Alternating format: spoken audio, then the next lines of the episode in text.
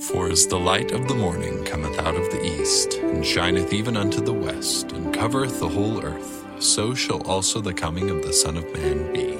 Therefore sanctify yourselves, that your minds become single to God, and the days will come that you shall see him. For he will unveil his face unto you, and it shall be in his own time, and in his own way, and according to his own will. This is unveiling Jesus Christ.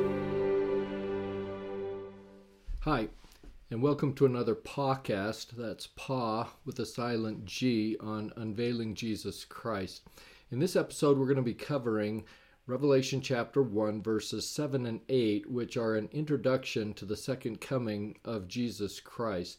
The ultimate unveiling of Jesus Christ is the second coming of Jesus Christ, which John wastes no time in discussing in these two verses in this podcast. So these verses are his introduction to the second coming, and it's going to be followed with a crescendo of details that follow in the visions that he receives on the island of Patmos. So let's get right to it. We're going to start with uh, Revelation chapter 1 verse 7 which states quote behold he cometh with clouds and every eye shall see him and they also which pierced him, and all kindreds of the earth shall wail because of him.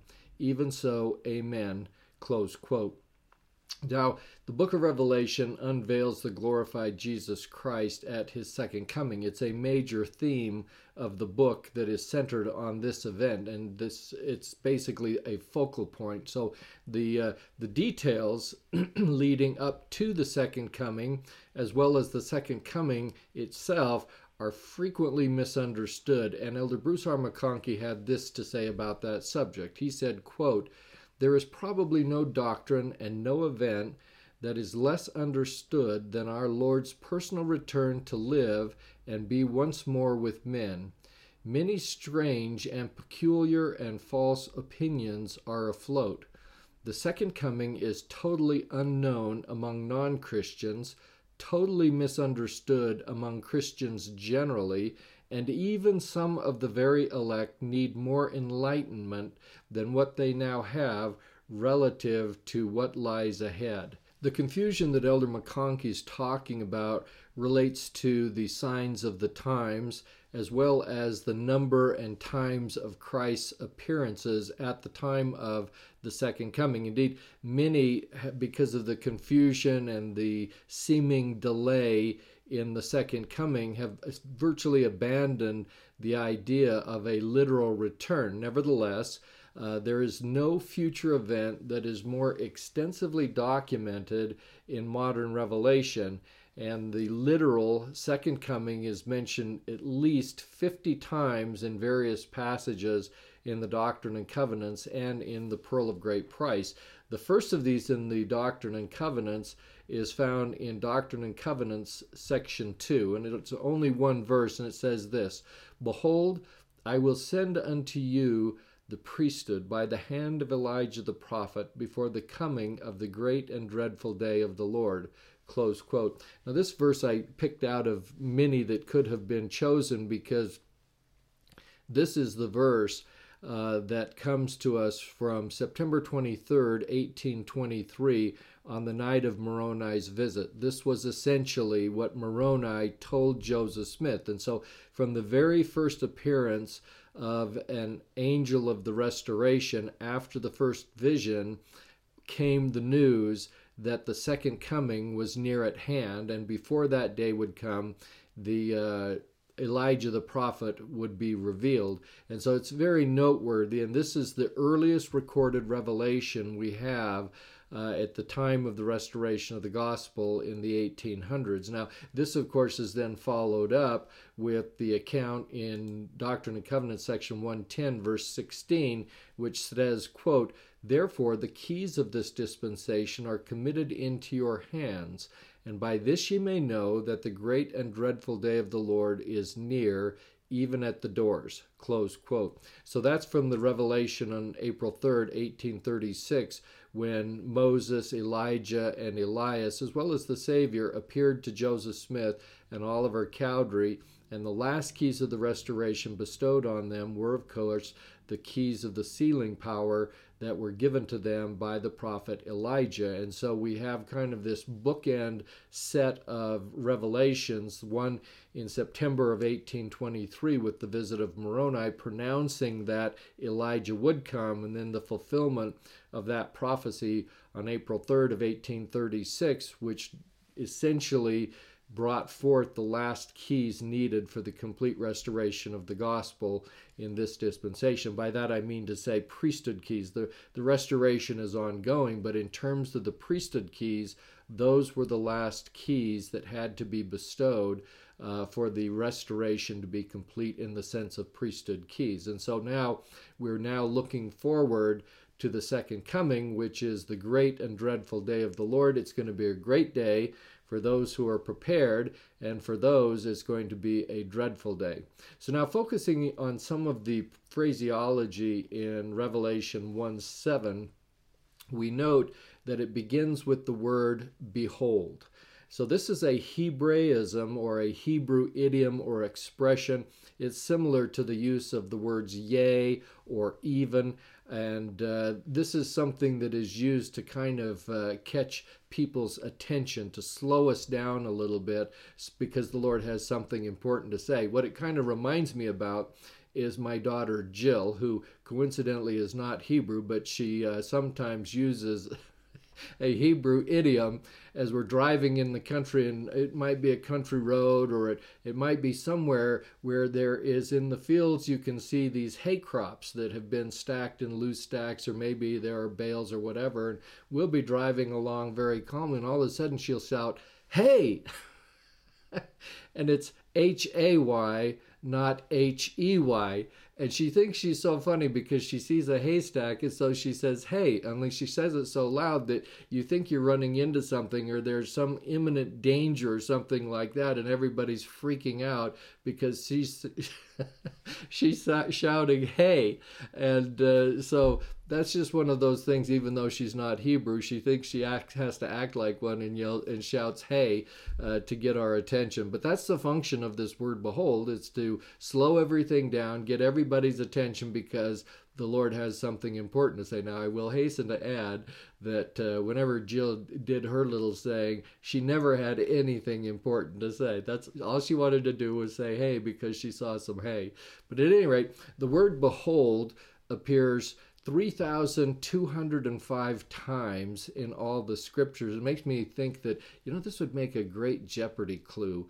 Um, and so uh, if the contestant were to choose numbers for 500, Alex Trebek would say the answer is 3,205, at which point the contestant would have to come up with the proper question, which would be how many times does the word behold appear in all the scriptures? And the answer is, of course, 3,205.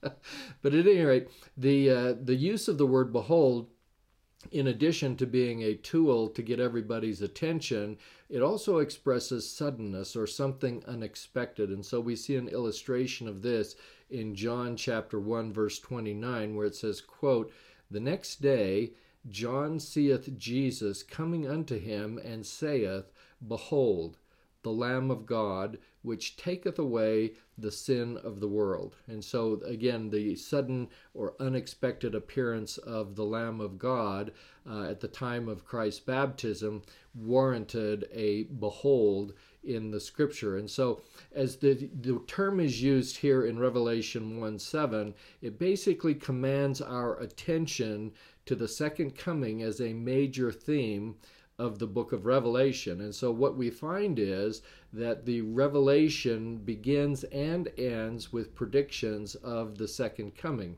And so as we begin this discussion of the introduction to the second coming, we'll find that this introduction is then going to be followed by a crescendo of detail in the remaining visions. And uh, keep in mind that John's visions and the details in his visions all flow chronologically. And I, I like to analogize this uh, methodology that John uses in the structure in the book of Revelation as the means for understanding a great deal about other revelations in the scriptures, including even modern revelation, the Book of Mormon, the Doctrine and Covenants. uh, the pearl of great price. Sometimes we get all of what we call the signs of the times uh, thrown at us, and they seem to be in this order that we don't really understand. They're just in various sections that uh, aren't necessarily chronological, and they don't always have a lot of context associated with them, and so it's very difficult to kind of properly put them in their proper time frame and in the order in which they are to occur. And I find that the book of Revelation solves many of these problems of misunderstanding and the order in which things are supposed to happen because everything that John talks about, unless he makes a specific, makes it clear that he's stepping out of his chronological sequence, for example, in Revelation chapter 12 through 14, which I refer to as the flashback chapters. Everything else proceeds pretty much in order unless he tells us otherwise.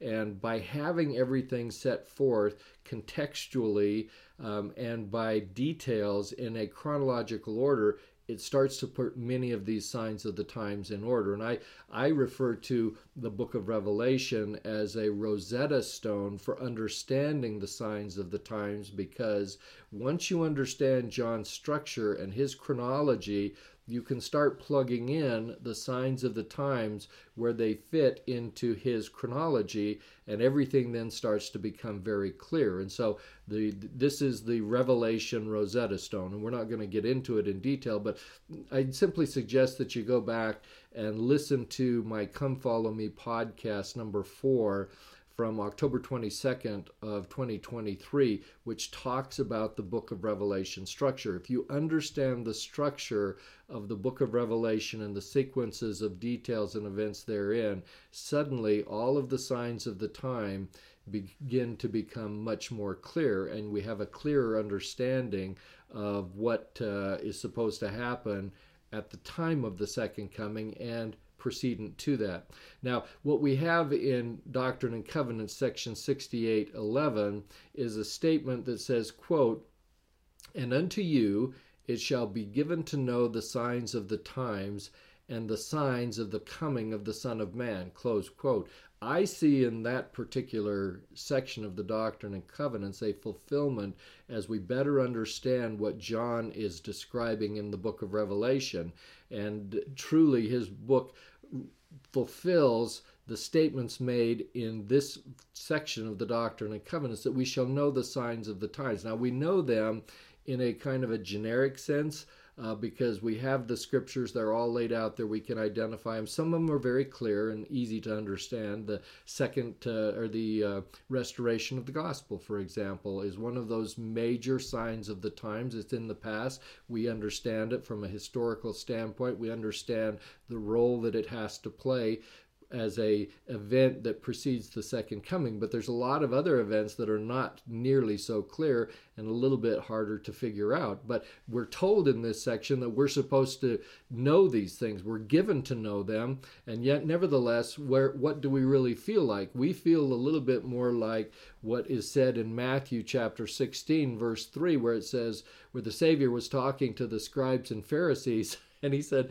quote o ye hypocrites Ye can discern the face of the sky, but can ye not discern the signs of the times? Close quote. And that's a little bit how we feel, isn't it? Sometimes because there's so many things and concepts and principles and doctrines and teachings out there that just kind of keep us wondering where does this fit in uh, as we go through our daily lives and we see some of the the news reports and everything that's going on we're trying to figure out where exactly does this fit in in the timeline of all these signs of the times? And i'm suggesting to you that these are things that can be better understood by the Rosetta Stone of the book of Revelation as I've described it to you. And we're going to talk about them as we go through. This is not the occasion on which I'm going to lay that out all for you, but go back and take a look at uh, my podcast number four that deals with the book of Revelation structure because I think it'll be very helpful to you.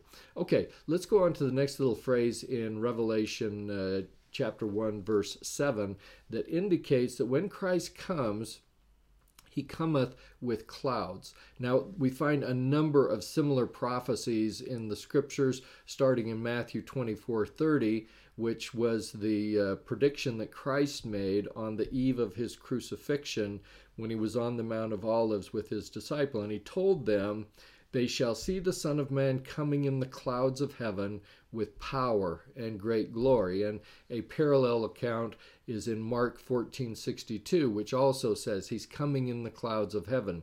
Now compare this also with certain other scriptures such as Revelation 11:12. This is the occasion when the two witnesses have done their testifying in Jerusalem. They are killed, they lie in the streets for three and a half days, and then at the time of their resurrection, it states, quote, and they heard a great voice from heaven saying unto them, Come up hither. And they ascended up to a up to heaven in a cloud. Close quote. Now notice here what we have is the concept that Christ is supposed to come down in the clouds of heaven, but in the case of these two witnesses, which is when the resurrection begins, uh, precedent to his formal second coming, we have them also ascending up to heaven in a clouds and that's matched by 1 Thessalonians 4:17 that also says that the saints shall be caught up together in the clouds. So we have clouds, people going up in the clouds, they're in the clouds, and then they're going to be coming down with the clouds. I mean, we got clouds everywhere. And so in Revelation 10:1 is another contextual verse that talks about the clouds in heaven. It says, On this occasion, I saw another mighty angel come down from heaven clothed with a cloud. And that's a reference to the Savior coming down at the time of the gathering at Adam-ondi-Ahman, which occurs three and a half years before the second coming itself.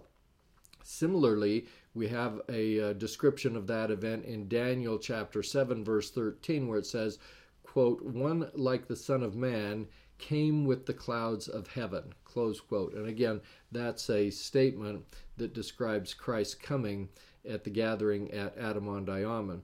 In Revelation 14 14, similarly, we have a statement that, quote, Behold, a white cloud, and upon the cloud one sat like unto the Son of Man, close quote. This describes the Savior and the 144,000 servants that stand together with him on Mount Zion. And uh, essentially, this is the time of the harvest as we come toward the end of that chapter when we're going to get the harvest of exaltation worthy people. And uh, so that's what that is describing. Finally, in D&C 84, section 5, it says, quote, and house, referring to the temple in New Jerusalem, shall be built unto the Lord, and a cloud shall rest upon it, which cloud shall be even the glory of the Lord. Close quote. And just to put that again in context, this is describing Christ's first uh, descent of the second coming, his first visit of the second coming when he appears to the saints in New Jerusalem. And I believe that that occurs at the time of the dedication of the temple that will be built in uh, New Jerusalem or uh, in Zion, located at Independence, Missouri. So, coming more generally to a discussion about clouds, this comes from the Greek word nephele, which symbolizes majesty or a sign of the presence of God, and clouds of glory. We find illustrations of this at the clouds of Sinai, when the cloud of the glory of the Lord covered Mount Sinai for six days. It's also described as what is known as the Shekinah, which means the divine presence. It is the visible presence of the Lord. It was the cloud that preceded the travels of the Israelites in the wilderness. It's the cloud um, that exists in, above the Ark of the Covenant and the mercy seat. It is the cloud that covered the temple of Solomon at the time of its dedication. All of these things are representations of the Shekinah or the divine presence of God, his visible presence to the people.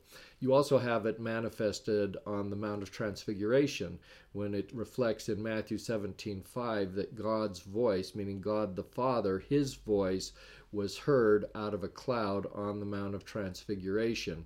We also have reference to a cloud on the day of ascension recorded in Acts chapter 1 verses 9 through 11 where it says he was taken up and a cloud received him and that Scripture also describes the fact that the same manner in which Jesus Christ ascended from the Mount of Olives in a cloud is foreshadow and a type of the manner of his returning at the time of his second coming when he appears in a cloud again at the Mount of Olives. And, you know, I have to tell you, my earliest memory of learning about this verse where, where Christ was going to be taken up into heaven was from my uncle Jim when I was a kid growing up on my grandfather's ranch because the scripture talks about the the Savior being taken up in a cloud and his disciples who were the apostles kind of standing around and an angel comes down and uh, and basically asks them ye men of galilee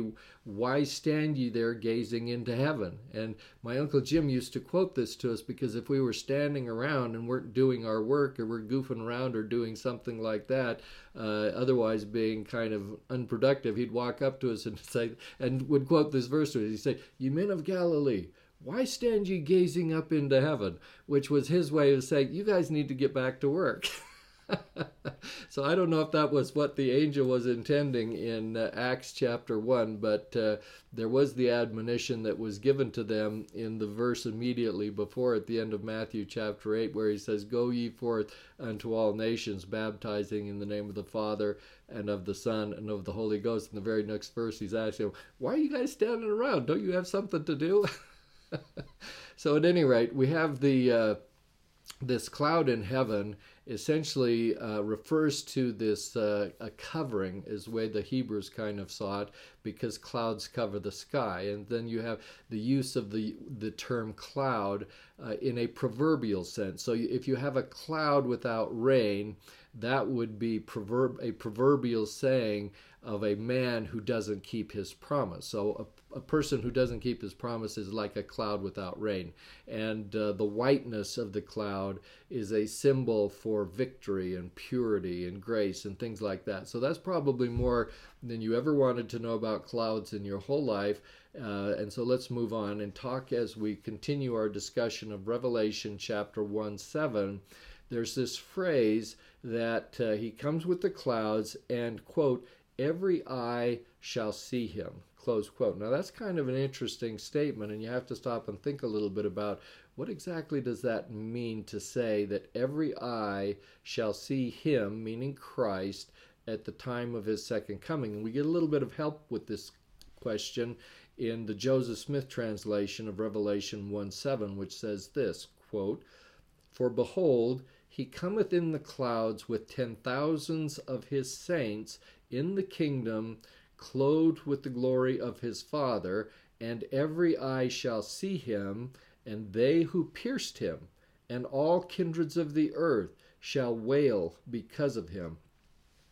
So, in this verse, we're, we're getting some additional information, and specifically, I want to focus for a moment on this concept that there are these ten thousands of his saints who are caught up in the clouds and will be with Christ at his at his second coming. So we have to ask ourselves, who are these guys, right? We'll have to add girls as well, but I'm saying specifically who are these guys because that's a line from the uh, 1969 movie of Butch Cassidy and the Sundance Kid. Now, if you're like me, you grew up, I watched that movie as a teenager, and uh, you have uh, Paul Newman and Robert Redford, who are Butch Cassidy and the Sundance Kid, respectively, and they rob this train and then they're pursued by this what I have to refer to as the Delta Force of ancient posses because the posse was led by none other than Lord Baltimore, who was a renowned Indian tracker. And so, as Butch and Sundance are trying to get away from this uh, very elite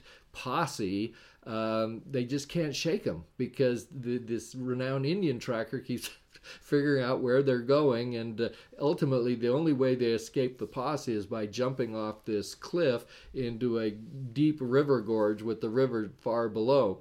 And uh, but the the scene I remember very well is because the whole scene, some of whom say it lasted longer than it should have, some of the critics, but they at any rate they're all running, looking over their shoulders, and the posse keeps coming and keeps coming, and and every time in the scene they turn around and say, who are these guys? And so now we have to ask ourselves, who are these ten thousands of his saints? Now, keep in mind that the 10,000 is a symbolic number. And I'll refer you back to my Come Follow Me podcast number five from October 29th of 2023 that talks about numerology and symbols. Where if you listen to the entire podcast, I'm giving you the nutshell version, but 10 is a symbolic number that represents the whole of a part.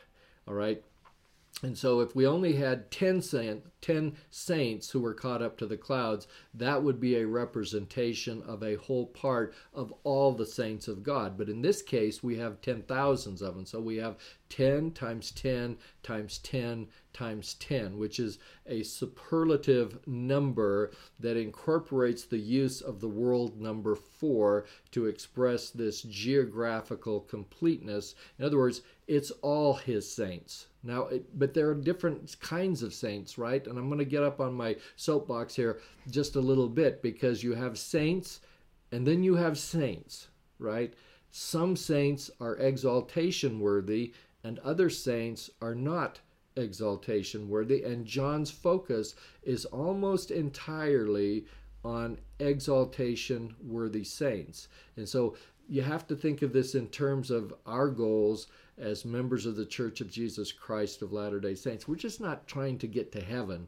That's not our real goal. Our real goal is to be exalted in the celestial kingdom and to achieve everlasting life and eternal life in the highest degree of celestial glory. So let me remind you that Doctrine and Covenants section 131 verses 1 and 2 says this, quote, in the celestial glory there are three heavens or degrees, and in order to obtain the highest, a man must enter into this order of the priesthood meaning the new and everlasting covenant of marriage. Now, obviously, this pertains also to the sisters because men cannot be exalted without women, nor can women be exalted without men.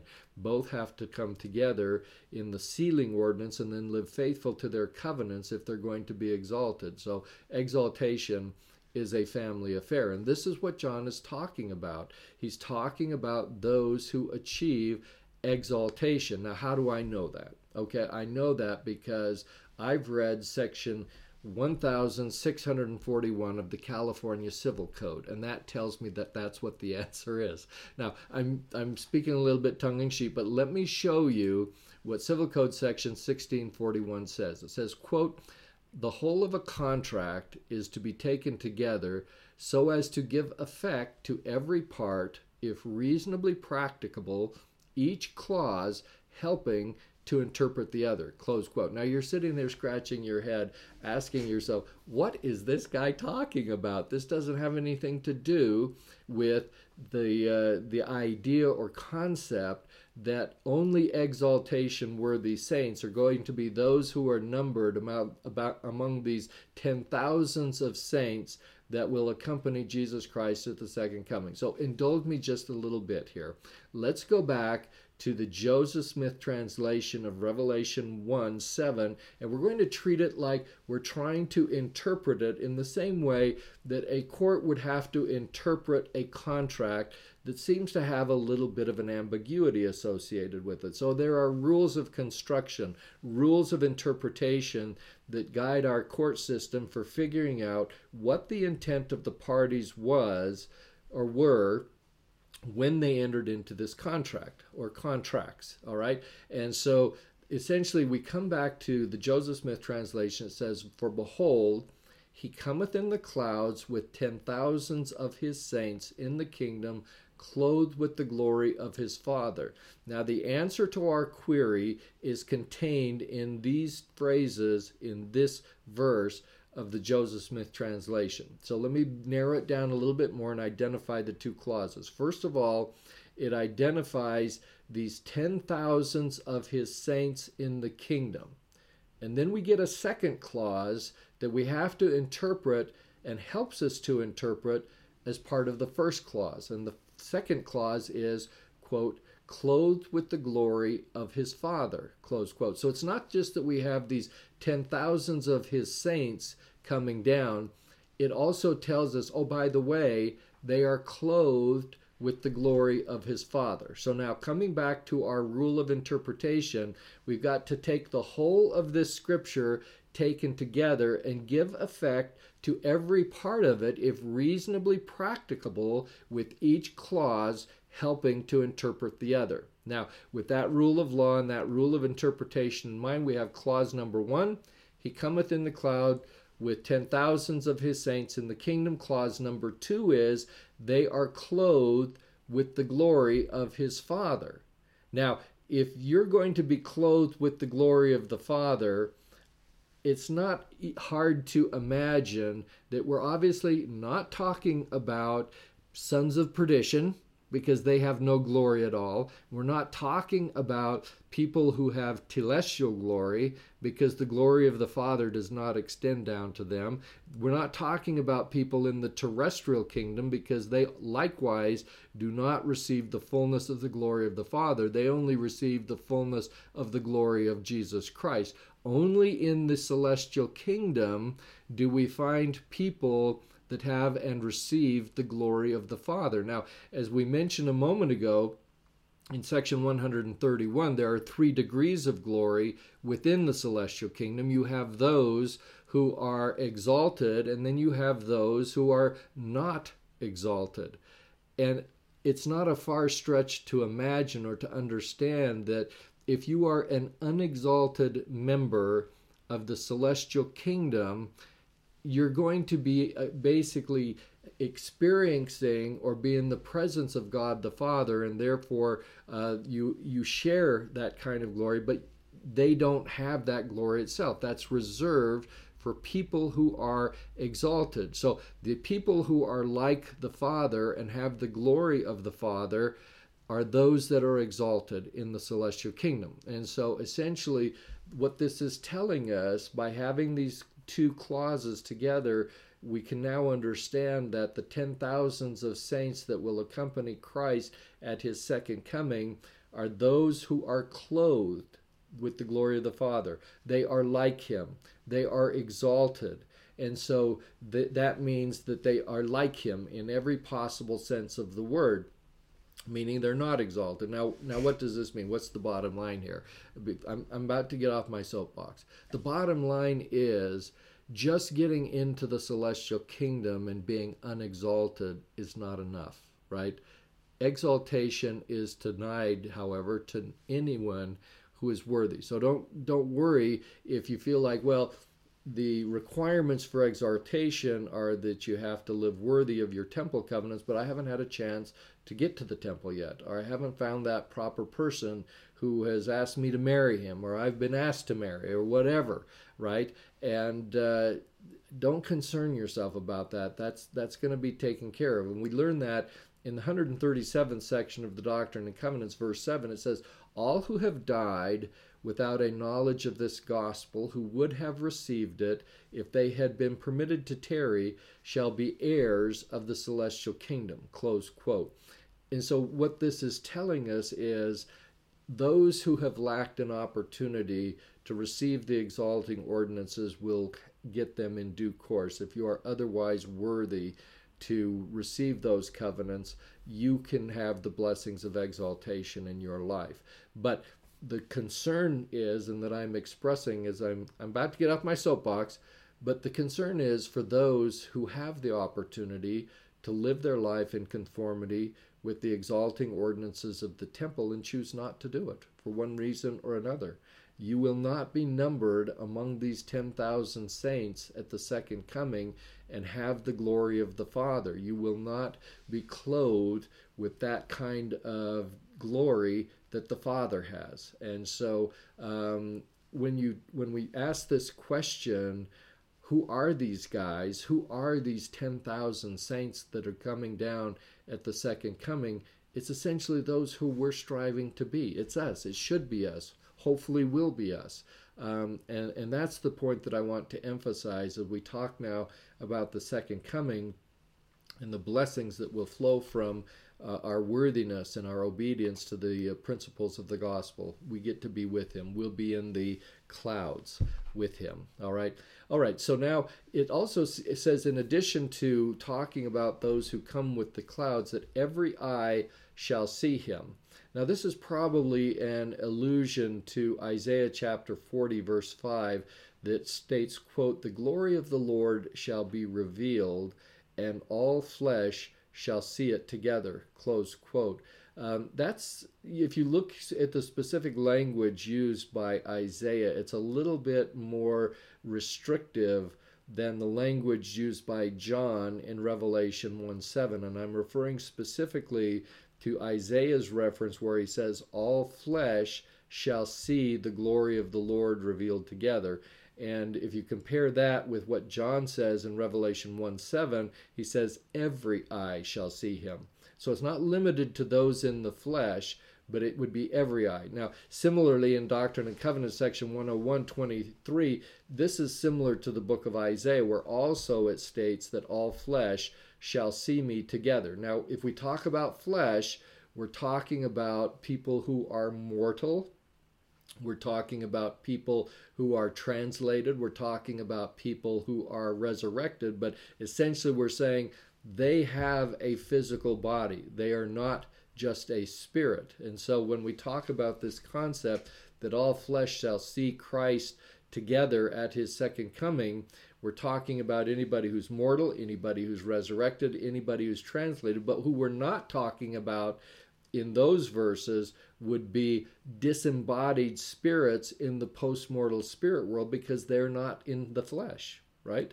And so essentially, if we look at John's version of this, where he says, Every eye shall see him, we would have to assume that his is more inclusive, that even those who are disembodied spirits in the postmortal spirit world will have the opportunity to see Christ at the time of his second coming when he comes in the clouds. Now, we have several things that tend to confirm this, and it, it begins right in this verse itself, where it says specifically, Every eye shall see him, and they also which pierced him. Now, that's an obvious reference to the crucifixion that we find in John chapter 19. So let me just share with you verses 26 and 27, which states, quote, when Jesus therefore saw his mother and the disciple standing by, whom he loved, he saith unto his mother, Woman, behold thy son.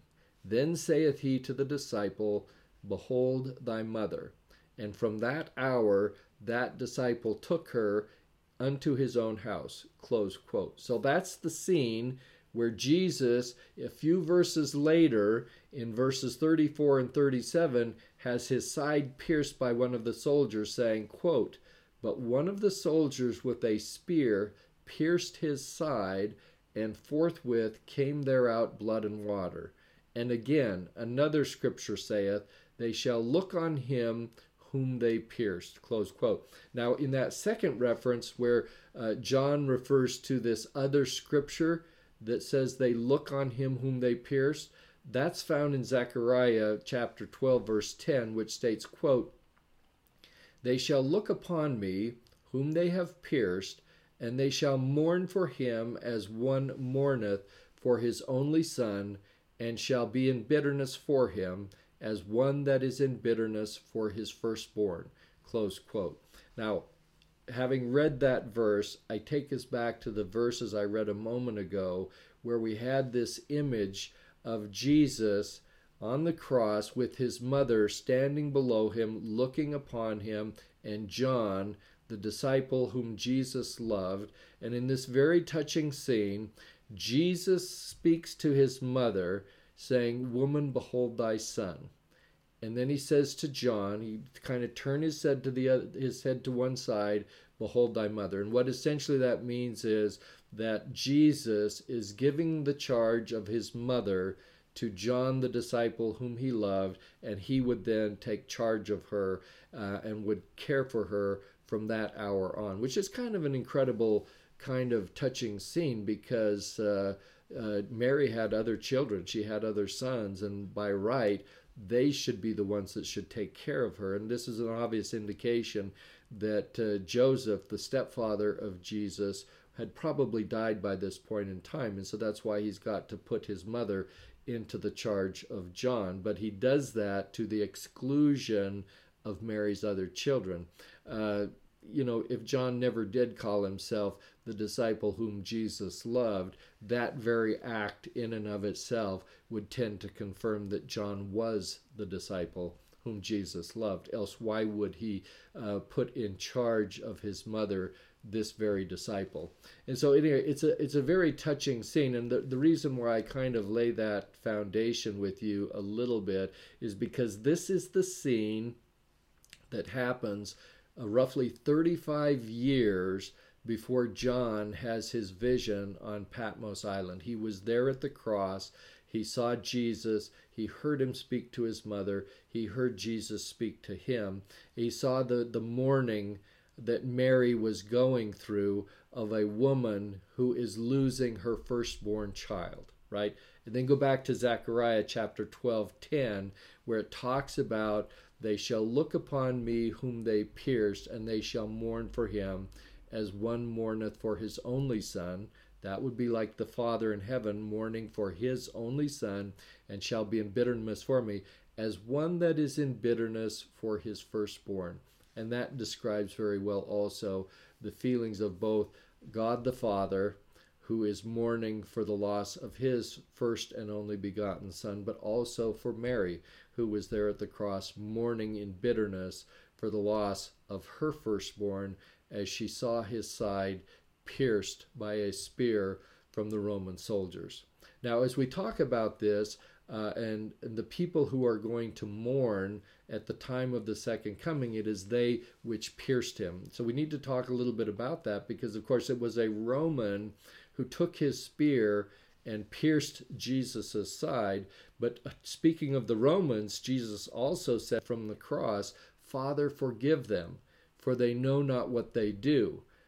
For the Jews, on the other hand, there was no advocacy for their forgiveness. It was they who called for his crucifixion before Pilate and for the release of Barabbas. And so Jesus was only there being pierced by the Romans who were acting as an instrumentality for the Jewish state, essentially, because it was their acts that ultimately resulted in his crucifixion. And so they are they who truly were those who pierced him. Now, since those that pierced him are those that also will wail because of him at the time of the second coming, you have to add this element of time. They pierced him 2,000 years ago, and they shall wail at the second coming because of him.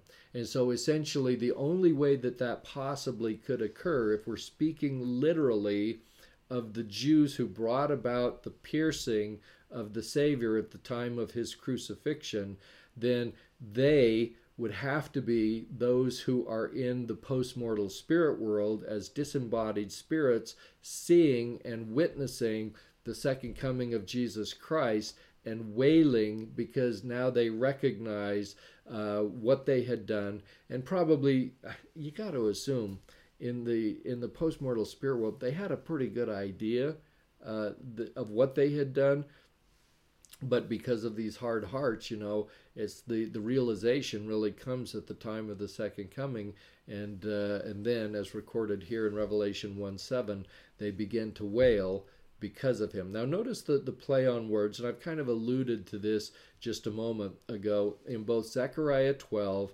and in John 19. What you have is the mourning of an earthly mother and the mourning of a heavenly father for the loss of the firstborn.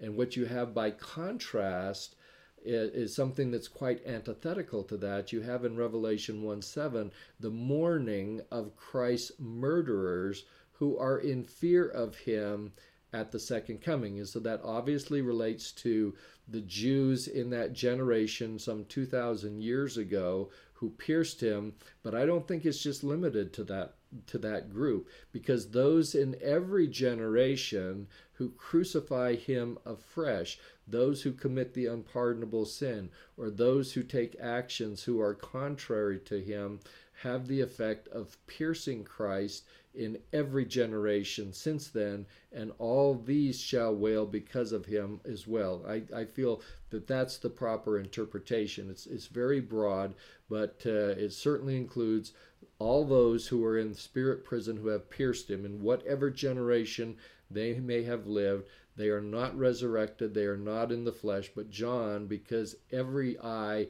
shall see him, it includes these in the post-mortal spirit world who shall see him.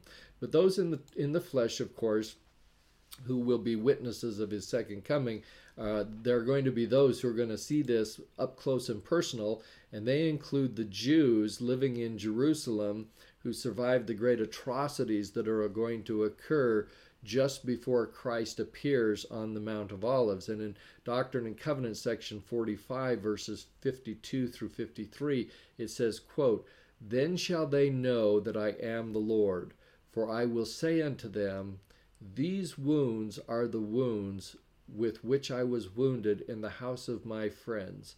I am he who was lifted up. I am Jesus that was crucified.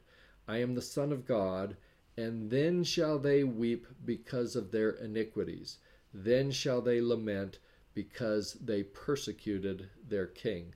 Close quote. Now we're talking here about people who are actually alive and see Christ's appearance on the Mount of Olives, and they weep because of their personal iniquities and lament because they persecuted their king in their generation, but also, somewhat collectively speaking, for their all of their people who are their Jewish heritage because they've been persecuting the, the king since the time that they crucified him and have rejected him ever since then. Now, it even goes beyond that pe- that group of people who are up close and personal because what we learn is that all flesh everywhere, meaning all wicked people, shall mourn at the time of the second coming. So it's a worldwide type of mourning that is going to occur, particularly among wicked people. And this we uh, learn in the Joseph Smith Matthew in the Pearl of Great Price, chapter 1, verse 36, which states, quote, And as I said before, after the tribulation of those days, and the powers of heaven shall be shaken, then shall appear the sign of the Son of Man in heaven. And then shall all the tribes of the earth mourn, and they shall see the Son of Man coming in the clouds of heaven with power and great glory. Close quote. So, again, this is a worldwide type of mourning that is going to occur, and it describes as occurring among all the tribes of the earth. Now, in this context, we have to understand what the word tribes mean because this word is commonly applied to the 12 tribes of Israel, but here we're describing nations and people in general. Um, who have descended from a common ancestor and who dwell on the face of the earth. This is essentially almost the opposite of Israel as an elect people, and we're talking about tribes of the earth as those who are unbelievers. They are worldly, they are evil. Uh, the tribes would be synonymous with the kings uh, or the kindreds of the earth in uh, Revelation 1 7. And so consider also what it really means when this verse talks about the type of mourning that is going to occur at the second coming.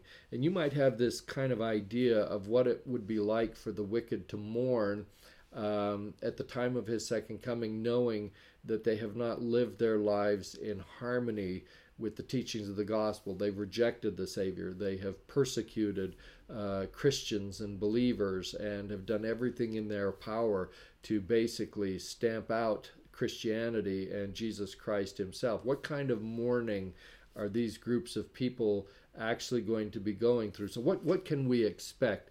And in order to answer that question, you have to consider and put it in the context of what John would have been seeing as part of the Jewish customs at his time. So, this is not some kind of a, a gentle, quiet weeping, because in Jewish tradition and according to Jewish customs, when there was cause for mourning, there would, and, and we're talking, for example, when someone dies. What you would have, or you'd have these loud howls of grief. Uh, that's the same would be true when conquerors come in and uh, destroy the city of Jerusalem, destroy the temple, the kind of mourning and grief associated with those kinds of events conjure up these images of these loud howls of grief. And keep in mind, back in the day, uh, when someone died, for example, it was the practice of uh, the Jewish people to hire professional mourners. Uh, and the, the, the swelling of their lamentations, their screams, their, their, their noisy utterances uh, at the time of death, at the funeral procession, at the funeral. Uh, you know, I, I've watched uh, some of the chosen episodes, and perhaps some of you have also. And there was an episode where you had the raising of the daughter of Jairus. Remember, and Jesus comes into the home of Jairus, and they had some professional mourners in the scene, and they're kind of, ooh, you know. something like that. Um, but at any rate, I, I, I watched that verse and I'm thinking to myself, these guys are not nearly loud enough. I mean, you know, they are not earning their money. They've got to rend their clothes. They've got to be clothed in sackcloth. They should be casting dust or ashes on their head. Maybe they should shave their head or they're plucking out the hairs of their head or their beard. And i mean just this weeping and wailing this big to do i mean if they were on a commission you know for depending on how loud you weep and wail the, these guys would not have been getting their commission because it just wasn't loud enough and it wasn't raucous enough. But that's the kind of, of imagery that you have to have. And not that uh, it's going to necessarily be all that noisy, but you have to understand that these outward expressions that we see in Jewish traditions are a foreshadow of the kind of inward grief and mourning that is going to occur during the period of time of the future second coming. And so when you think of the word wail, which these people do, these professional mourners, it means to beat and to cut, and then to beat or cut oneself in the breast as an expression of sorrow. It is a lament, it's a loud cry of intense grief. So think of it in this sense that if, if you're physically injured, uh, just in some horrible, painful thing, you know, you, you sit there, you, you're not biting the bullet, you're you're screaming. So the, this is kind of the expressiveness that you need to think when you think about what is how are these people really going to be feeling? And what's it going to be like for those um, who have reason to mourn? And it's everybody who uh, is unworthy who's guilty of uh, certain offenses against the savior this is kind of thing that's going to be happening. And so you have a literal mourning of the wicked for themselves. And this is uh, because now they can't deny the the coming of Christ. There's no more rationalization about signs of the times and things that they have seen that should have led them to believe and understand that Christ was coming. It uh, gets beyond their refusal to recognize God. And uh, D&C section 45 uh, verses 49 through 50 describes this saying quote and the nations of the earth shall mourn and they that have laughed shall see their folly and calamity shall cover the mocker and the scorner shall be consumed and they that have watched for iniquity shall be hewn down and cast into the fire close quote. So that's kind of a, a I hope a pretty clear picture of what it's going to be like for uh, the wicked going into the second coming. So let's move on now and talk just a little bit about the last couple of words here in Revelation 1 7, where after describing all of these things that are going to occur at the time of the second coming, the declaration is made, even so, amen. Now, this is a double expression of so be it. It is a, a double expression of assurance and certainty that is associated with everything that was just told us in Revelation 1 7 concerning the second coming of Jesus Christ. Now, this double phrase, even so, is one phrase, and the word amen is the second phrase. They both basically express the same certainty about what is to happen as has been described. And so, even so is a Greek expression. And so, as this goes out to the churches in Asia Minor and in all the, the world at that time, the expression even so is going to resonate with Greek hearers because it is of a Greek origin. Amen, on the other hand, is a Hebrew expression, and so it's going to resonate with the Jewish hearers.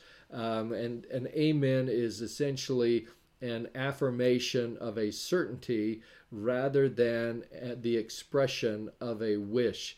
And uh, so this is why at the it, it, when we have a prayer, it is traditional for everyone to say amen because it expresses your agreement with what has been said with a wish or hope for those things to come true that have been requested in the prayer. And so if you're not saying amen at the end of a prayer, it basically means uh, I don't agree with that or I, I don't really hope that's going to come to pass. So you have to rethink if you're kind of a silent amen sayer, couldn't hurt to say it vocally or verbally. And you know the the use of the uh, the amen at the end of a prayer kind of reminds me of a uh, an, another event in my life when we were gathered as a family at my grandfather's ranch one year for Thanksgiving. And so there were a lot of aunts and uncles, cousins, and everything, and we're all kind of gathered around the table for this uh, Thanksgiving celebration.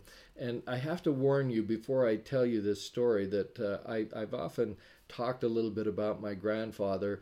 He's a colorful character, and sometimes his language could be uh, a little bit colorful as well. And so there would be an occasional hell and there would be an occasional damn included in uh, some of the sentences. And I typically, when I talk about what he says and how he says it, I tend to kind of leave those words out.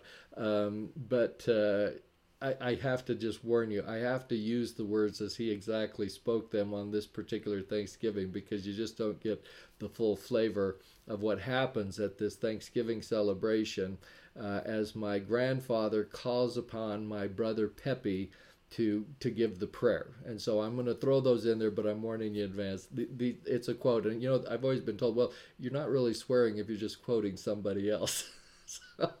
so, I'm not quoting here. I'm just quoting my grandfather. But at any rate, so here we are seated around the, the table for Thanksgiving, and my brother Pepe is called upon by my grandfather to give the prayer, a very great honor.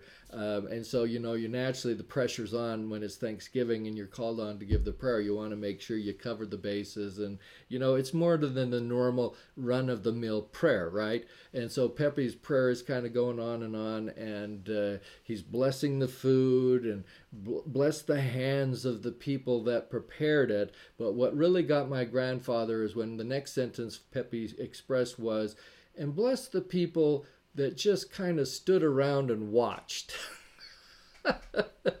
that was as much as my grandfather could say, and he, he blurted out right in the middle of the prayer, Oh, hell, Peppy, get on with it. and that's a quote. now, it wasn't much long after the interjection by my grandfather that uh, there was a loud, resounding amen by everyone. And so the question you have to ask yourself as everyone was saying amen to this uh, prayer, was it an amen, meaning they were in agreement with what Pepe said, or a hope for the blessing on the people that just stood around and watched and didn't do anything to prepare the Thanksgiving dinner? Or was it an affirmation, hope, and prayer of what Grandpa said when he said, just get on with it? but I think of amen, and that's what I think about. You know, my mind is a little bit warped, but uh, essentially, in this affirmation in Revelation 1 7, uh, what we have an affirmation of is that Christ cometh with clouds, and we've talked about these 10,000 exaltation worthy people, that every eye shall see him including they which pierced him, and all the kindreds, tribes of the earth, and all these shall wail because of him. That's what we're affirming. Even so, amen, at the end of this verse. And so that gives you some sense of uh, what John is talking about here in this verse. And let's move now to the other verse that we'll be talking about today, which is Revelation 1 8, that says, quote, I am Alpha and Omega the beginning and the ending, saith the Lord, which is, and which was, and which is to come, the Almighty. Close quote. And so Now, notice here when we're looking at this verse, essentially this confirms that Jesus Christ himself is speaking to us here in verses 7 and 8 because he identifies himself uh, with the name and title of Alpha and Omega, the beginning and the end. So that kind of makes what we've already talked about in the last verse a little bit more impressive because when he says, even so, amen, about Christ coming, every eye seeing him, etc., etc., it's an impressive affirmation because Christ is the one who is declaring it to be so. And in Greek and in Hebrew, he's saying essentially, it's going to happen. You can take that to the bank. Now, he didn't say take that to the bank. That's just me. But uh, essentially, that's what the, the meaning is. So, what what is this concept or the name title of Alpha and Omega? We want to talk about that just a little bit. Uh, obviously, this is the first and last letters of the Greek alphabet, and it is an expression of Christ as the eternal one. It's the uh, Greek equivalent of in the New Testament to the Hebrew words in the Old Testament of Isaiah, who said that Christ would be the first and the last. So when we talk about uh, Alpha and Omega, first and the last, those are basically synonymous terms that have the same meaning. Now, some teachers uh, who are Jews uh, and Jewish teachers call God the Aleph and the Tav which are the first and last letters of the Hebrew alphabet. Here we're talking about it in Greek, but if you were a Jewish teacher talking about, you know, how some people view the Savior and stuff, they would probably use the terms aleph and tav. All right. Now, if you wanted to describe Jesus as the God of truth, that would be the equivalent of the Hebrew emet, which if you spell that out, so that's an acronym, but if you spell it out, it's basically Aleph, Mem, Tav, which are the first, middle, and last letters of the Hebrew alphabet. And that's an expression of Jesus Christ as the God of truth. And so Jesus refers to himself as Alpha and Omega 13 times in the Doctrine and Covenants, and there's a whole host of other occasions when the, the concept of Alpha and Omega is used in the scriptures, including the book of Revelation. We also find a reference to Alpha and Omega on two stone carvings in the exterior of the Salt Lake Temple. So I've just put up an image of uh, one of the two stone carvings that you'll find. And so essentially on either end of the temple, in the lower windows of the east and west center towers, meaning the front and the back of the temple. It kind of goes from east to west. So on the front window of the center tower, on the front, and then in, again in the back, you have this image of the uh, keystones in the lower windows. So that's one place that uh, you can also find a reference to this concept of Jesus Christ as Alpha and Omega. Now, there's another image associated with this that let me throw up another one where you have the saying of alpha chi omega. So you have alpha, the first letter, omega, the last letter, and the omega is a little horseshoe kind of thing. So A looks like an A, or alpha looks like an A. Omega is like the horseshoe looking thing, and then the chi is actually like a cross. And so chi or the X is the sign of the cross for Jesus Christ. And so what you'll find in a lot of artwork is the use of this alpha chi omega. Almost sounds like a fraternity or sorority or something like that. But at any rate, you have the alpha chi omega. Um, which is the sign for Jesus Christ. So you have him being the Alpha and Omega, and then in between is the Chi, which is the symbol of the cross. And so a lot of times in this artwork you'll find something and this this is a lot in the catholic church you have uh, an image of the alpha and omega and in between them you have these shepherd's hooks that are crossed in the uh, form of an x in between them.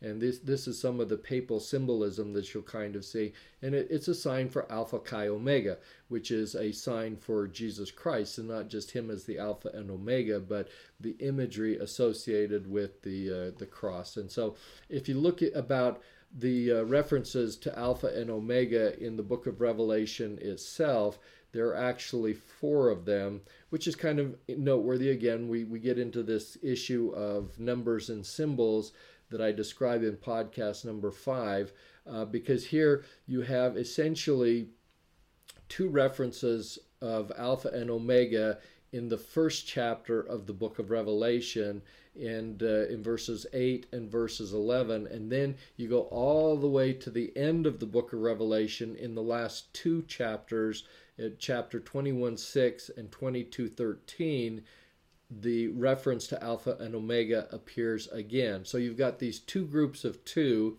which total four expressions of Alpha and Omega in the book of Revelation. And four, of course, is the world number, which we uh, in, interpret as an expression of Christ being the Alpha and Omega to the whole world. And so this kind of placement of these terms in the book of Revelation, if you understand the numerology and the symbology, uh, it adds greater meaning than just saying it's alpha omega. He said it four times, whatever. Okay, and so they all these things have meaning. And so if you look at the uh, the term alpha itself, that refers, of course, to Christ as the first, first begotten Spirit of the Father in the premortal spirit world. He qualifies to be the first or the Alpha because he was literally the first begotten Spirit of the Father. Okay? It's also in the sense of him being an Alpha because he was preeminent in premortality and at all times. So, you know, we we talk about this concept of the quote unquote alpha male. Well, that's Jesus Christ in the truest sense of the world. He was preeminent. He had supremacy at all times, from the time of his birth in, in premortality all the way through the end of the earth in this generation. Now, Omega, if you look at its application to Jesus Christ, how is he the Omega? Or the last? Well, first of all, he's the last in the sense that he was also the only begotten of the Father. So while we can say on the one hand that he was first begotten of the Father in the flesh, he was also the last begotten of the Father in the flesh because he's the only one that uh, was the literal offspring of our Heavenly Father in the flesh. So, in that sense, he was uh, the Omega. And we can also talk about how Jesus was the uh, first and last great sacrifice of a God uh, who was uh, slain to atone for mankind and to redeem all men. And so, in that sense, when we talk about the first and the last great sacrifice of a God, we're talking again about the Alpha and Omega. And this, because Alpha and Omega have the connotation of eternal life, eternalness, uh, eternity, these kinds of things. This would be another way of essentially saying that when Christ was the first and last great sacrifice, we that's equivalent to saying that his atonement is infinite and eternal. He also redeemed all his creations from first to last all things center in Christ, meaning all things past, present, and future. Um, all these things are circumscribed by the two bookends of Alpha and Omega. Uh, another concept associated with the Alpha and Omega is that faith and hope began with Christ in premortality, and then he then becomes the end and finisher of our faith and the work that Jehovah began as Alpha in premortality, he will also finish as Omega at the end of the earth. So, all of these things are kind of illustrations of how the concept of Alpha and Omega expresses itself in various symbols and in things that uh, ultimately describe Jesus Christ. So, in Revelation 1 8, another phrase that we encounter is this concept of the Lord which is and which was and which is to come.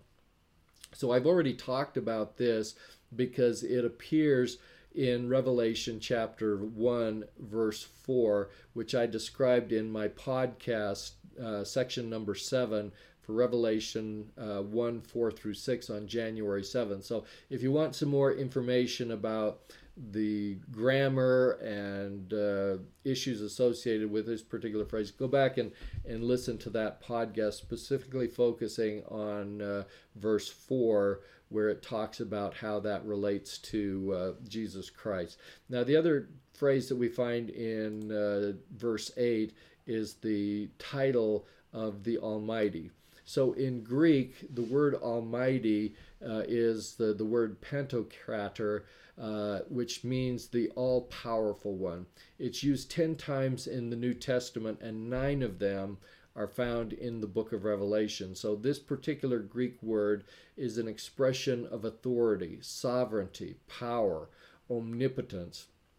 In Hebrew, the corresponding word for Almighty is Shaddai and Jehovah Sabaoth and or Sabaoth and uh, the uh, this basically means the Lord of hosts. It is something that uh, reflects a uh, all powerful being, uh, both of heaven and of earth, and someone uh, who has the power to overcome all foes. And so, in a very real sense, there is no higher name than to designate Jesus Christ as the Almighty. And it's a name also that's applied to the Father.